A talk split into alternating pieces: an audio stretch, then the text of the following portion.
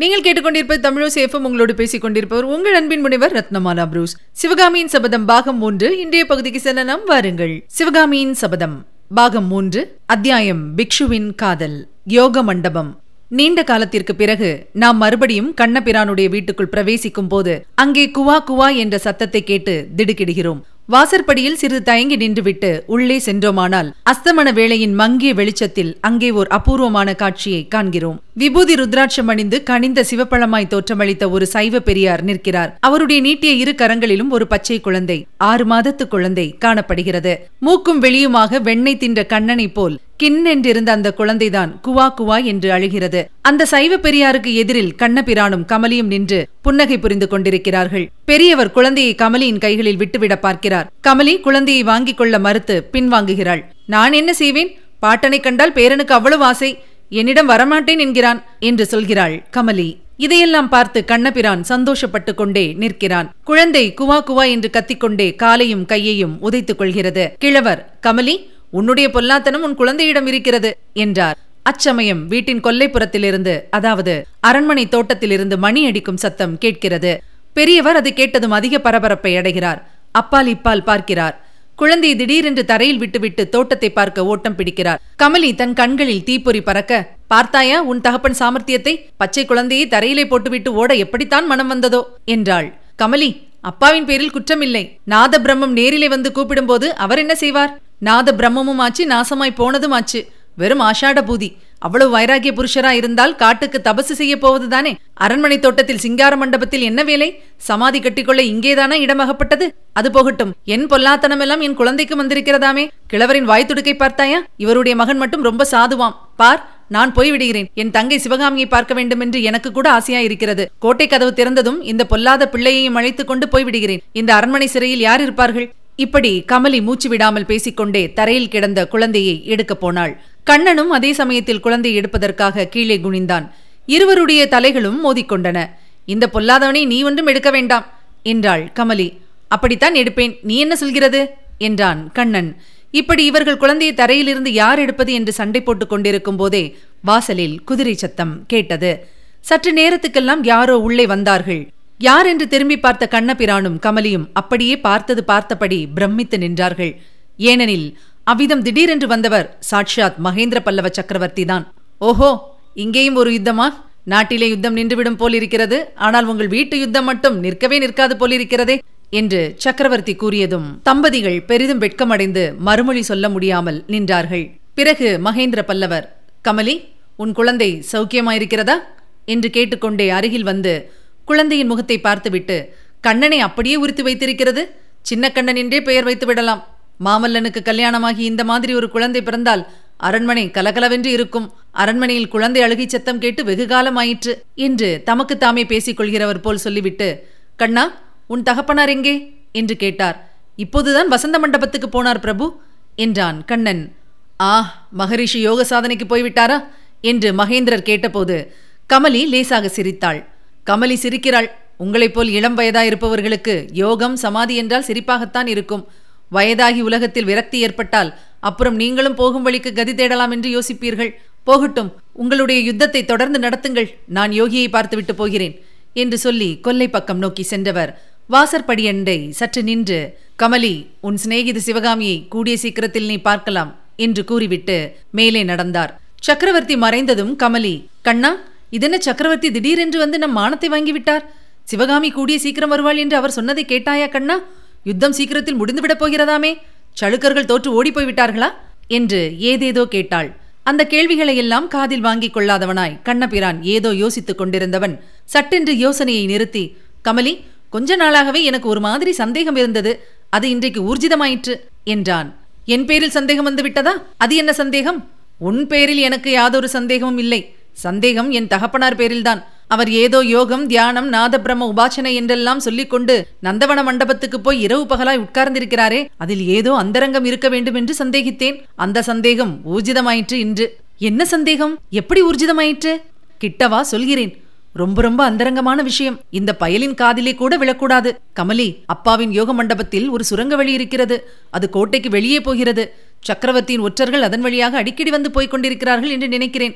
பார்த்தாயா இந்த பயல் நான் சொல்வதை எப்படி ஒற்று கேட்டுக்கொண்டிருக்கிறான் என்று கண்ணபிரான் சொல்லி குழந்தையின் கன்னத்தை லேசாக கிள்ள குழந்தை வீர் என்று கத்த ஆரம்பிக்க கமலி கண்ணபிரானை சண்டை பிடிக்க கண்ணபிரான் அவனும் என் கன்னத்தை வேணுமானாலும் கிள்ளட்டும் என்று கூற கமலி குழந்தையை பார்த்து என் கண்ணே என்று அதற்கு முத்தம் கொடுக்க போக குறுக்கே கண்ணபிரான் கன்னத்தை நீட்ட கமலி அவனை சண்டை பிடிக்க இப்படி ஏக பூசலாகிவிட்டது.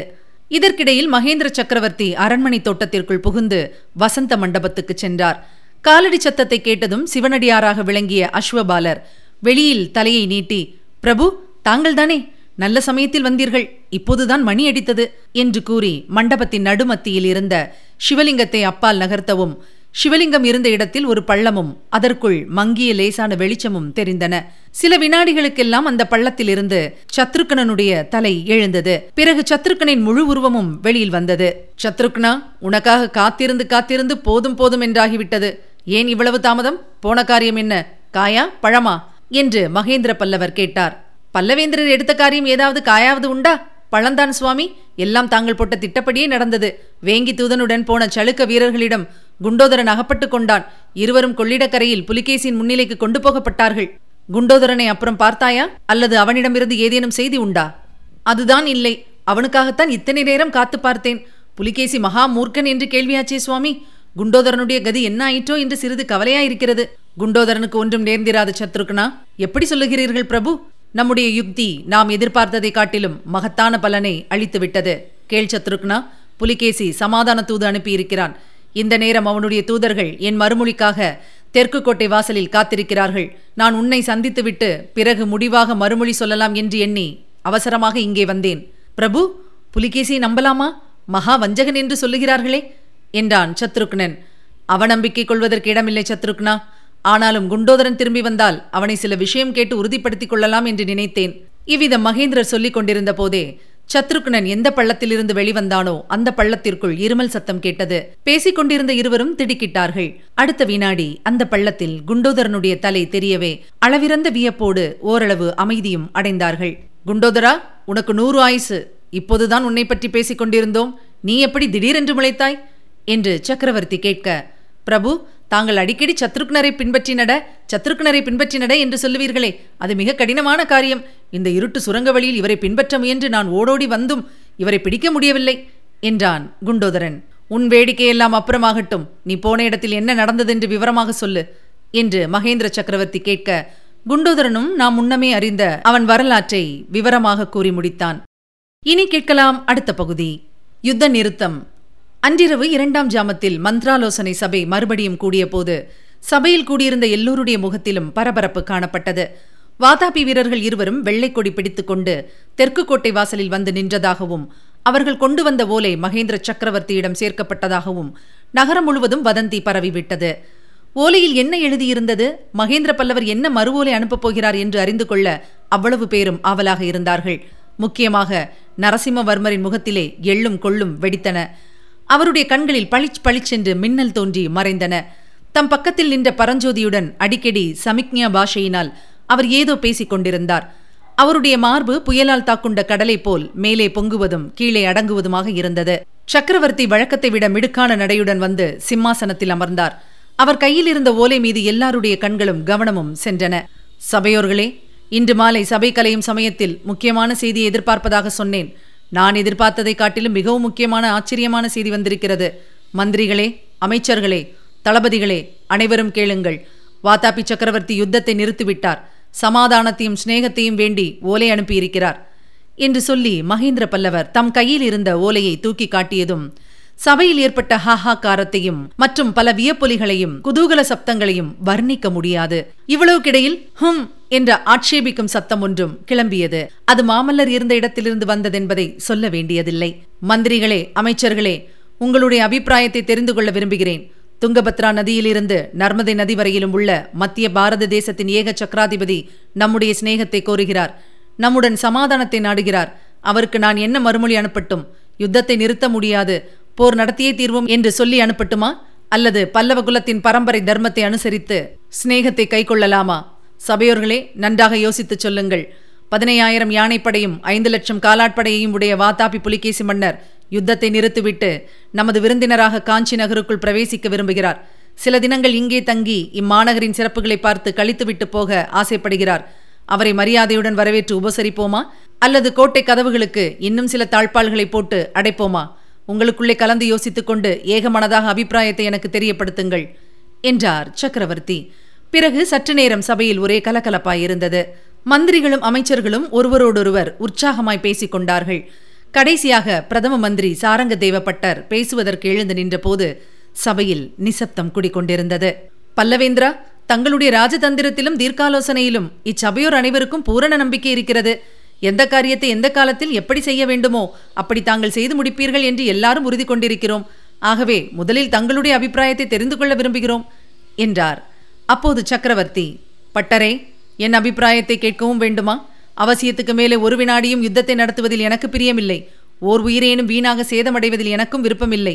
இந்த கோட்டைக்குள் இருந்த நாம் எல்லாரும் கூடிய வரையில் ஒரு குறையும் இல்லாமல் சௌகரியமாய் இருக்கிறோம் ஆனால் கோட்டைக்கு வெளியே கிராமங்களிலும் பட்டணங்களிலும் உள்ள பல்லவ நாட்டு பிரஜைகள் பெரும் கஷ்டங்களுக்கு ஆளாகியிருக்கிறார்கள். தொண்டை மண்டலத்தில் இந்த கோடைக்கால பயிர் தொழில் நடக்கவில்லை.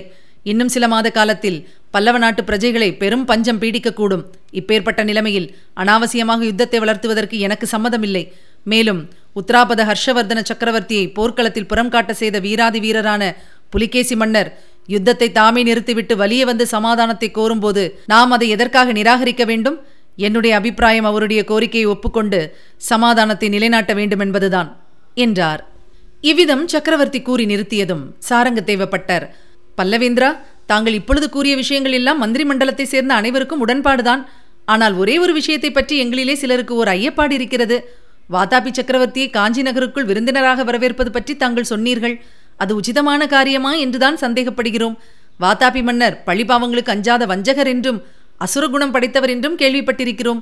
காஞ்சியை பார்க்க வருவதாக அவர் சொல்லுவதில் ஏதேனும் அந்தரங்க சூழ்ச்சி இருக்கக்கூடும் அல்லவா? என்றார். மகேந்திர பல்லவர் புன்னகையுடன் கூறினார். சாரங்கதேவரே முன்ஜாகிரதையுள்ள மதிமந்திரிகள் சொல்ல வேண்டியதைத்தான் சொன்னீர்கள். யோசிக்க வேண்டிய காரியம்தான். ஆனால் வாத்தாபி அரசர் கேட்டிருப்பதில் ஒருவிதமான சூழ்ச்சியும் இருக்க நியாயமில்லை. அவருடைய யானைப்படை காலாட்படை எல்லாவற்றையும் காஞ்சிக்கு இரண்டு காத தூரத்துக்கு அப்பால் அனுப்பிவிட சம்மதிக்கிறார். அவருடைய முக்கிய மந்திரி பிரதானிகள் பத்து பதினைந்து பேருடன் நிராயுத பாணியாக காஞ்சிக்குள் பிரவேசிக்க சித்தமாயிருக்கிறார். சபையோர்களே நம்மிடம் இவ்வளவு பூரண நம்பிக்கை வைத்து செய்தி அனுப்பியுள்ளவரிடம் நாம் எவ்விதத்தில் சந்தேகம் கொள்வது? ஆகவே யுத்தமா சமாதானமா என்பதை பற்றித்தான் உங்களுடைய அபிப்பிராயம் வேண்டும். மறுபடியும் மந்திரிமார்களும் அமைச்சர்களும் ஒருவரோடொருவர் கலந்து ஆலோசித்தார்கள். கடைசியில் சாரங்கதேவ பட்டர் எழுந்து பல்லவேந்திரா வாதாபி சக்கரவர்த்தியை காஞ்சிக்குள் வரவேற்கும் விஷயத்தில் தங்களுடைய கருத்து எதுவோ அதன்படி செய்யலாம் என்று அபிப்பிராயப்படுகிறார்கள் என்றார். இதுவரை நீங்கள் கேட்டது சிவகாமியின் சபதம் பாகம் ஒன்று. வழங்கியவர் உங்கள் அன்பின் முனைவர் ரத்னமாலா புரூஸ். சிவகாமியின் சபதம் என்ற எமது இந்த ஒலிப்புத்தக முயற்சிக்கு நீங்கள் அளித்து வரும் அன்பிற்கும் ஆதரவுக்கும் மிக்க நன்றியை தெரிவித்துக் கொள்கிறோம். தொடர்ந்து கேளுங்கள் நண்பர்களிடமும் பகிருங்கள் மறவாமல் சப்ஸ்கிரைப் செய்ய சொல்லுங்கள். அவர்களும் தேன் தமிழ் சுவை பருகட்டும். மீண்டும் அடுத்த பகுதியில் சந்திக்கலாம். இணைந்திருங்கள் மகிழ்ந்திருங்கள்.